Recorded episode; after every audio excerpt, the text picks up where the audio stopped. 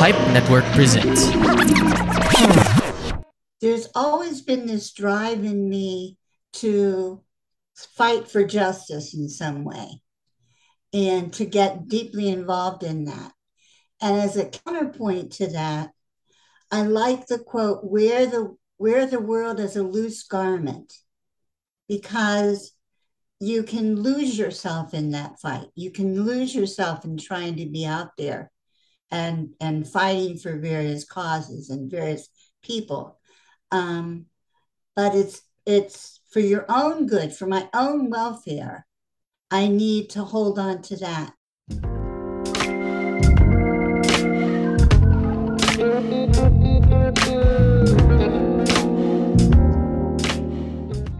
I like to have a good time when I listen to my horror podcast. Her left arm Oh, was that's chopped so. off. Oh my god, really? Caused a panic all over the country. their deaths for like months and The months. frightening, alarming, real life tales show is my horror My podcast. My horror podcast. That's Give it. Pause, pause it. This, 'cause- this is your scary part. Be scared and laugh hard with the frightening, alarming, real life tales show every Friday on all major podcasting platforms. Don't say I didn't warn you.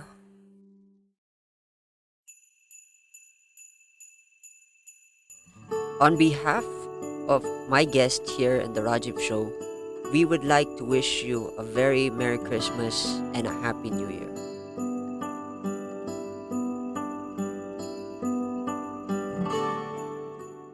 Hey folks, welcome back to the Rajiv Show, and we are going international again with this episode. And um, it's it's I love international guests. I love an international understanding of the world. It's just amazing.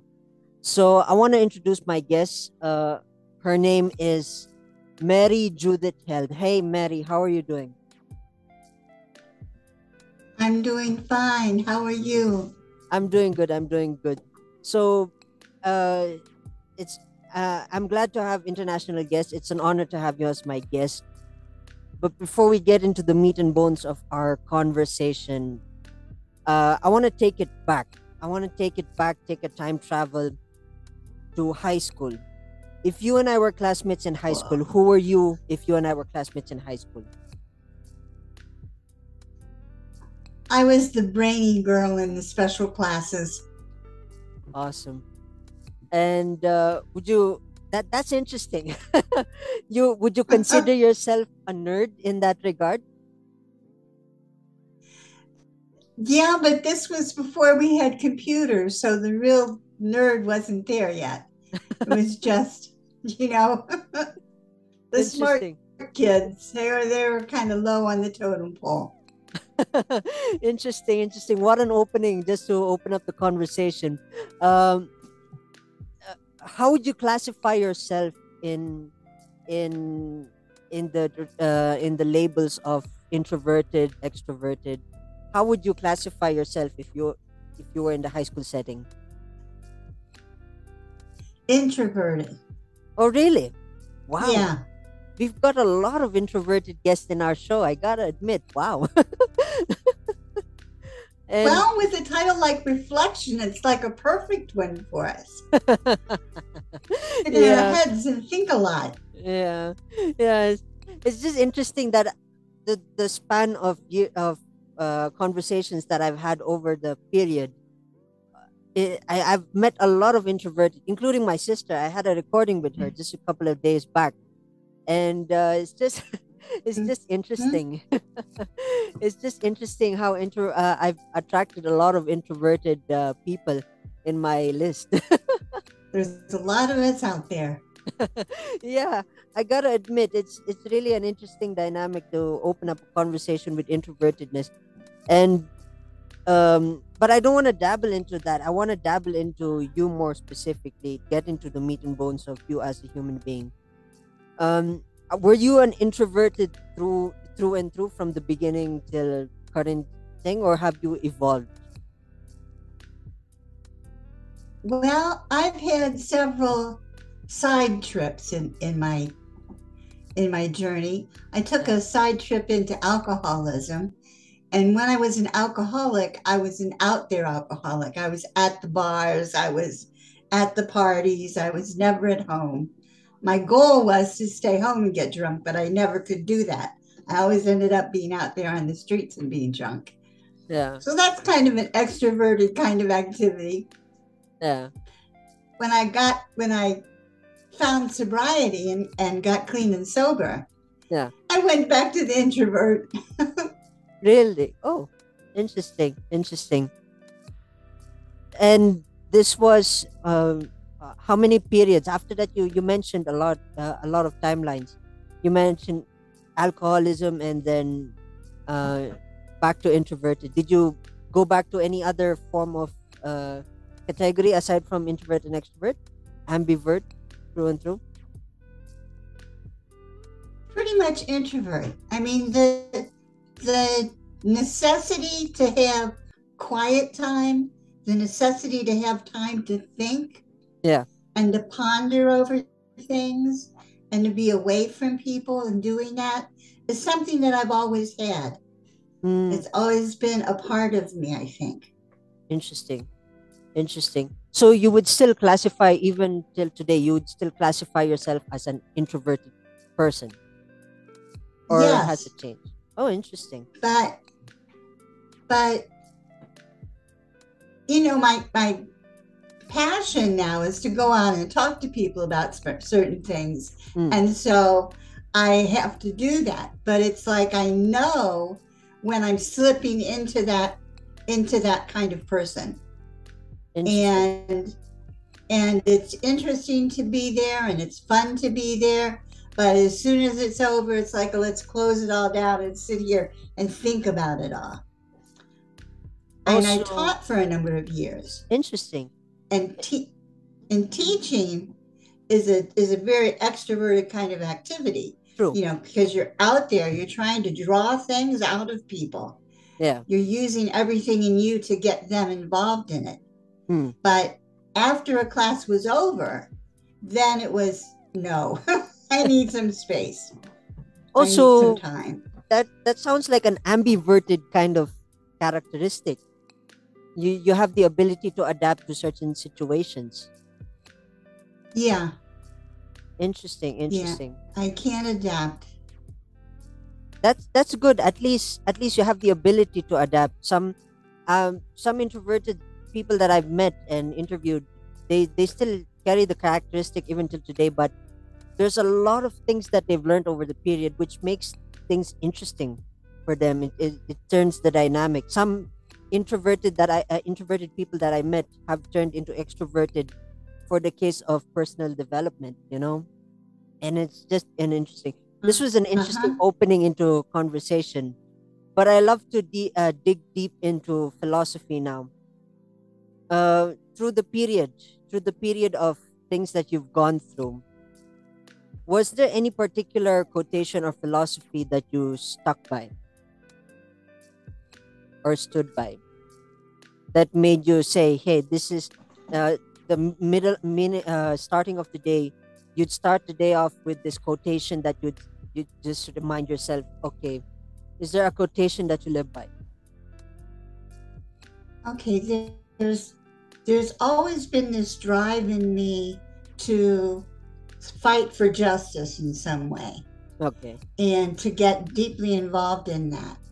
And as a counterpoint to that i like the quote wear the wear the world as a loose garment because you can lose yourself in that fight you can lose yourself in trying to be out there and and fighting for various causes and various people yeah um, but it's it's for your own good, for my own welfare. I need to hold on to that. Another quote, it's kind of like the same thing, Hmm. is the world is too much with me. I believe that there's, you know, the soul of a person, the spirit of a person that is outside all of the things that go on around us. Hmm. And that we need to pay attention to that spirit within and let it grow and let it thrive and let it unfurl its little wings and stuff. And not just all be about the work of the movement or the work of right now the book or the work of whatever particular thing that I was into. That I couldn't always be about the work, that I had to pull back from that and look at it differently. Mm. Interesting. Interesting. We just deep dive from introverted and extrovertedness. Now we are into deep philosophy. I like your philosophy. And what caught my attention is let it grow and let it thrive. That's just something I'm gonna quote you on. I hope you don't mind. oh, go right ahead. Yeah. So, um, aside from philosophy, I want to ask an interesting question that uh, uh, will make people think. Um, this this question comes from the idea of alternative worlds, alternative realities. If there was a particular timeline in your life that you would change, a particular decision that you would have said, "Hey, I would have changed the, I would have changed." Is there a particular timeline that you would have gone through and said, "Hey, I wanted to, uh, this would have changed my world. This would have changed me into a different reality." Well, I don't know if I could have avoided it, but the fall into alcoholism, if Hmm. that hadn't happened, then all kinds of other things could possibly have happened. Hmm. But my idea of myself and of, of the world was so skewed from from trauma in my childhood and stuff Hmm. that the slip into alcoholism seemed inevitable. Mm, I don't know what else I would have done. That that came and and and I'm lucky that I got out of it. And it was relatively early that I got out of it. And at this point I've been sober 45 years, a very long time. wow. But but not being clean and sober when the when my career started Mm. when I would have gone into a career path and began starting my life in that kind of way Mm. would have been different. After that, it was always tinged with alcoholism Yeah. and and the choices. You know, first I went into social work, then I went into teaching. Um, I would have done those kinds of things. I might have done them at a higher level Yeah. You know, in a, in a more managerial kind of sense rather than the level that I was in. Yeah. But I think I would have ended up in the same kinds of things. Yeah. When I I had seizures for a while. I ended up oh 30 years after I got sober, I started having seizures.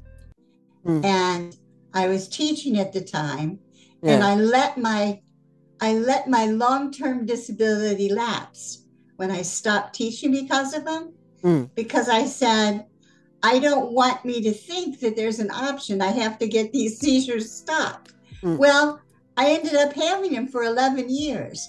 So that was a time when I was pretty well, when I was broke a lot, um, when my the kind of medical attention that was that was available for me was limited um, and where i lived and the kind of life i lived was was certainly a poverty based thing rather than what would have been a lower middle class thing if i would have kept my disability and that Yeah. would have made a little different life Yeah.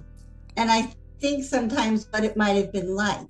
But I love the life I have now. So, you know, things would have been different, but who knows what I would have ended up at. I'm I'm happy at the spot I ended up at. Interesting.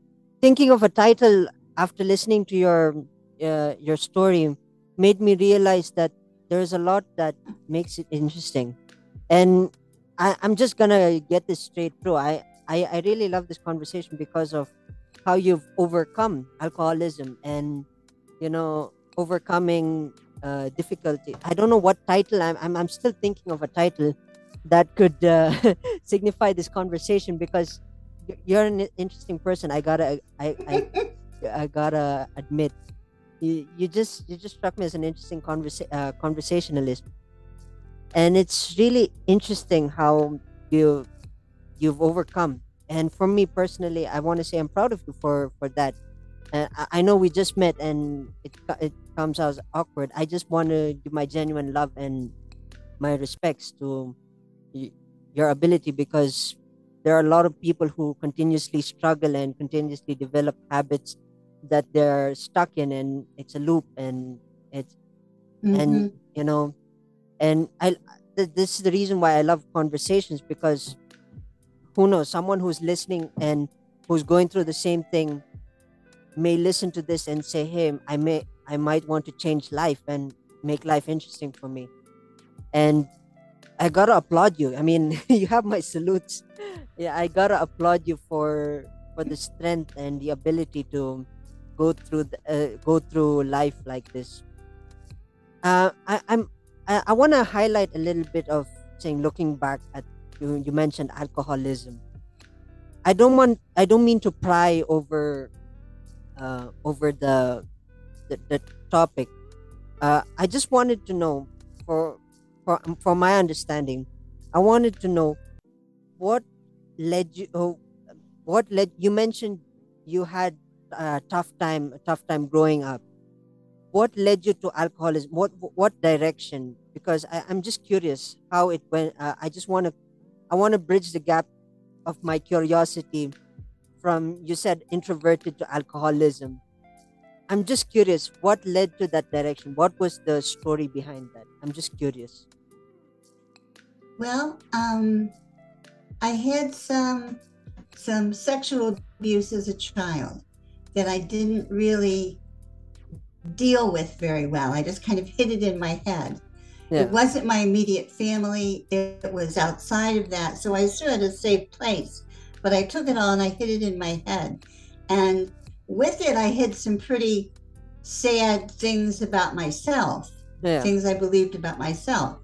And and part of the trying to keep all that back was drinking. Now I think I went to alcohol because my dad drank. Um, alcohol was something that was around me when I was growing up. If I had been around people who smoked a lot of marijuana or who did other kinds of drugs, I would Yeah. have gone to that.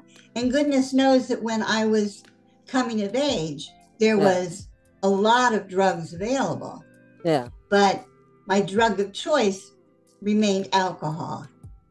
And it's like they say, after a while when you're drinking, it doesn't matter why you stop. The fact is that you don't know how how doesn't matter why you started. Hmm. It matters that you are able to stop. And to kind of look at ourselves as being the same in a lot of ways, although we might have started drinking for all kind of reasons as a group. And I got sober in a 12 step group. In a group, as a group, we're there because we don't know how you get up in the morning and don't get drunk. We just couldn't figure out how to do that. How do we stay sober? We would get up in the morning, I'm not going to drink today. Before you know it, we're drunk. it's uh, yeah So helping each other figure that out was a very important thing. Being Yeah. a part of a group that had that same thing happening. But then you mentioned you were in a group. Who was the person who who initially thought, "Hey, this is damaging our relationship. This is damaging our lives." Who was the person who who said that? Who said, "Hey, we need to change in your group, in your circle." Well, all of us were part of the AA community that Bill W. and Dr. Bob started back in the 30s. Okay. Um, and, and the groups formed around their principles. And there wasn't really, within a group, there wasn't really any, there isn't really any standout who does the whole thing. We're Hmm. just all kind of there. Some of us might have more sobriety than others, but but we're all equal in our fight. no, I mean, We're all only one drink from a drunk.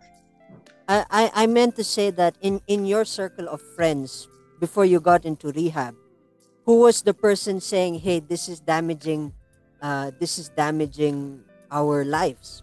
Was there a particular friend? Me, Oh, you were the person. me. Ah, I was interesting. I was the first one to move out. Interesting. And are, are you still are you still associated with the circle, or you've moved? uh, You've Yeah. moved, or or they they came along with you. I'm still associated with some of them. Some of them didn't come along. Um, but I'm still in the 12 step group in a larger sense. The 12 step groups, like if I move around and I have moved to different places, I find 12 step groups there and become part of them. yeah. And that becomes my group. So there's lots of places to go. Once once you've made the commitment to sobriety, once you've figured out, you know, what you need to do to make it through that, those days without drinking, you still you still need to be around other people who are still at that spot. yeah. You need to help each other do it. You need to help newcomers. You need to help people who've been there for a long time.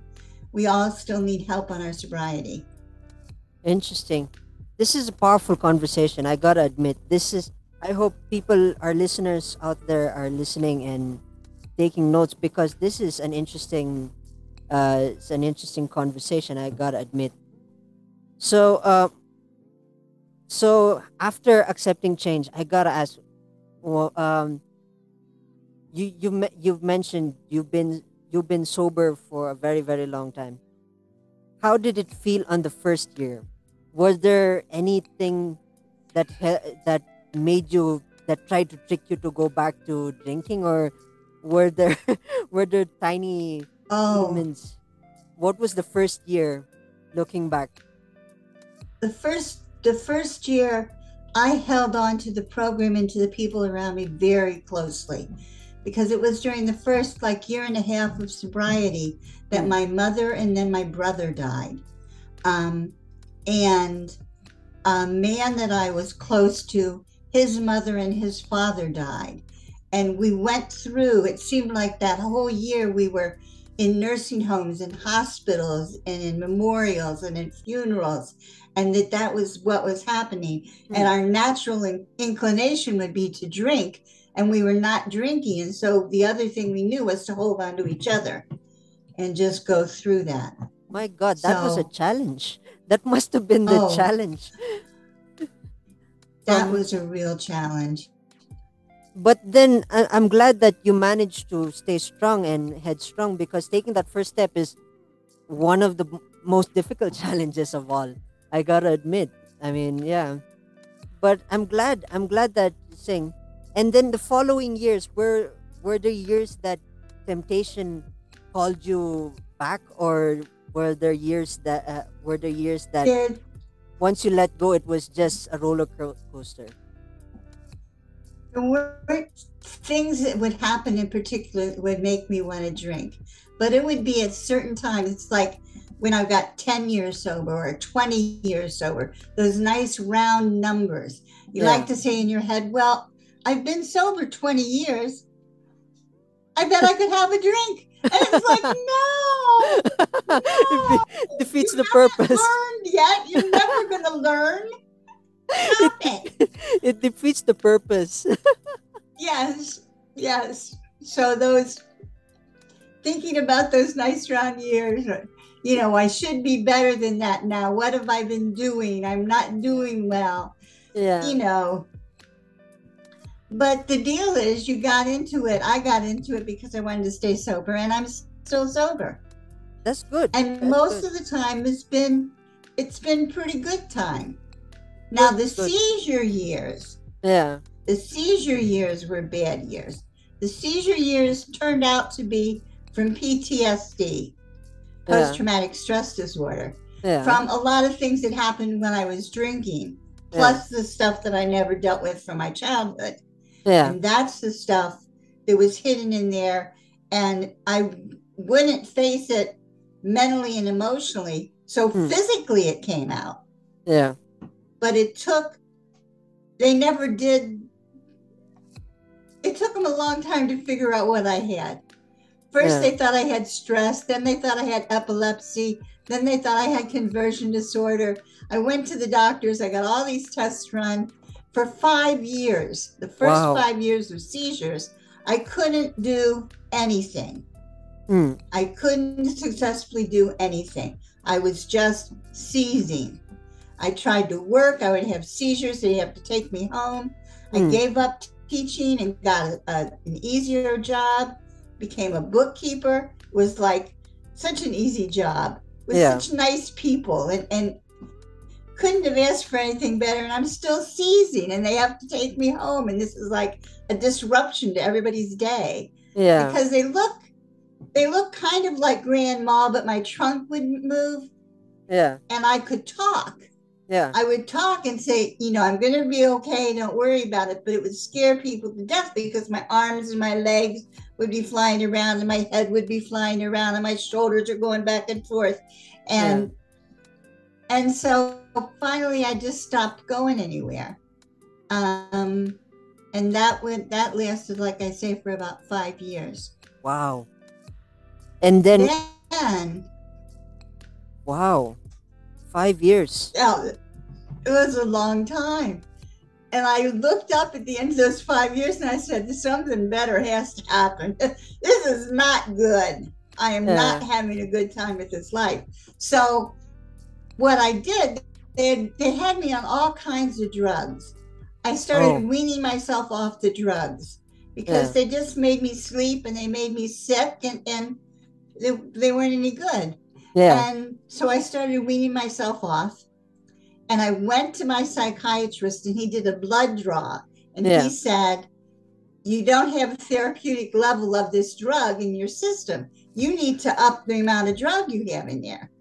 And I, so I'm saying, Well, I figured that since I was tired and sick, that I could slowly go off it. And he broke in and he said, Now you have a choice. You can take it on your own, or we'll hospitalize you and make sure you get that drug. So here, psychiatrists are like the only ones that can just actually pick you up and throw you in the hospital. Your doctor might urge you to go there, but your psychiatrist can have the police take you and put you there. Mm. So this was a very scary statement on his part. So I said, "Oh, oh, okay. Well, I'll take the pill. I'll take the pill." And and I left that one and I started looking around town to find a different psychiatrist to find Yeah. somebody else to go to. And Yeah. when my appointments would come, I would say, "Oh, I forgot. I'll have to reschedule, whatever." Until I got a new psychiatrist, got established with him, and the first time he knew I was leaving was when I requested my records to my new guy. Yeah. So I ducked that one, which was it was scary. I did not want to be hospitalized and have to take even more of that drug. I did Yeah. not want that to happen. And I managed it so that it didn't. It was very good. And then the next guy, we started on trying to figure out if I could figure out when I was going to have seizures. Mm. And we kind of did a little detective thing and we figured out how I could make sure that I'd have some time. And I started working about nine hours a week and I'd go to like three meetings a week. And that was what I could do with my life. And it was such it was such a joy after five years of not being able to do anything that I stuck with it for a long time. You know, Yeah. six years later, I'm still at just at that. Wow, you are powerful. I gotta admit, you are powerful. This this conversation just just blow, blows my mind. The, the the amount of sheer powerful uh, influence that you have and the power of uh, being strong with yourself. It's it it's just amazing. To me, it, uh, listening to you and seeing you is change. It's a life changing experience. I gotta I gotta admit be- before before I cut this uh, I I, I want to ask. Of course, my listeners are are blown away by by your saying they would love to connect with you via social media. How would they find you on social media? Well, I wrote a book. It's called Unfreezing Trauma My Private Journal of EMDR Recovery. I have a website, unfreezingtrauma.com, And there's a little thing there where you can get in touch with me. There's, um, I have a Facebook page, both as Mary J. Held and as Unfreezing Trauma. So you Awesome. can get hold of me on Facebook. I haven't figured out how the other things work yet. So I'm, you know, I'm doing the best I can. So that's what I've got. I've got a website, two Facebook pages. My email is just unfreezing trauma 911 at gmail.com. awesome. Awesome. So unfreezing trauma and different things will get you to me. Awesome. I, I want to say thank you first of all for for being a part of this show. This this this conversation is, um, I, I love this conversation, and I want to say I'm proud of you for overcoming everything. And I, I'm gonna put all the information on the show notes. Don't worry, so that they'll get in touch with you on the show notes. Um, I want to say thank you so much for for being a part of the show, and I want to say that I'm proud of you of overcoming things, and I'm sure with your strength Thank and you. and your power and your ability to go through things may serve as a lesson for others and that's what we're all about we're all about the motivation and we're all about the love so Yes. i want to say thank you. That's a long that's a long thank you that i mentioned. I want to say thank you for being a part of my show. And hopefully if time permits you come back to the show and become a guest again because the conversation was building to a certain interest. Suddenly zoom had to cut us off. It's, it's, it's just sad. But i hope you come back and we talk Just more sad. about yeah we talk more about uh, saying dig deep into those tiny moments it- because there's a lot to dissect in your story so yeah Okay. I would want- love to come back. This has Yeah. been great fun. yeah i want to say thank you. I want to say thank you from the Uh, bottom of my heart. I'm proud of you and overcoming and overcoming everything. And I'm sure that you would still stay strong and not have that drink because, you know, No, you're strong. I admit it tries to sneak in there. Yeah. Yeah. So I want to say thank you again. A huge thank you. I've been saying thank you for a past few minutes. Uh, thank you. Thank you. And I'm proud of you. Stay strong and more power to you. Well, thank you very much for having me. Yeah. Thank you for having me on your show. Yeah. This has been a very interesting discussion. Yeah. It's a huge honor from my end as well.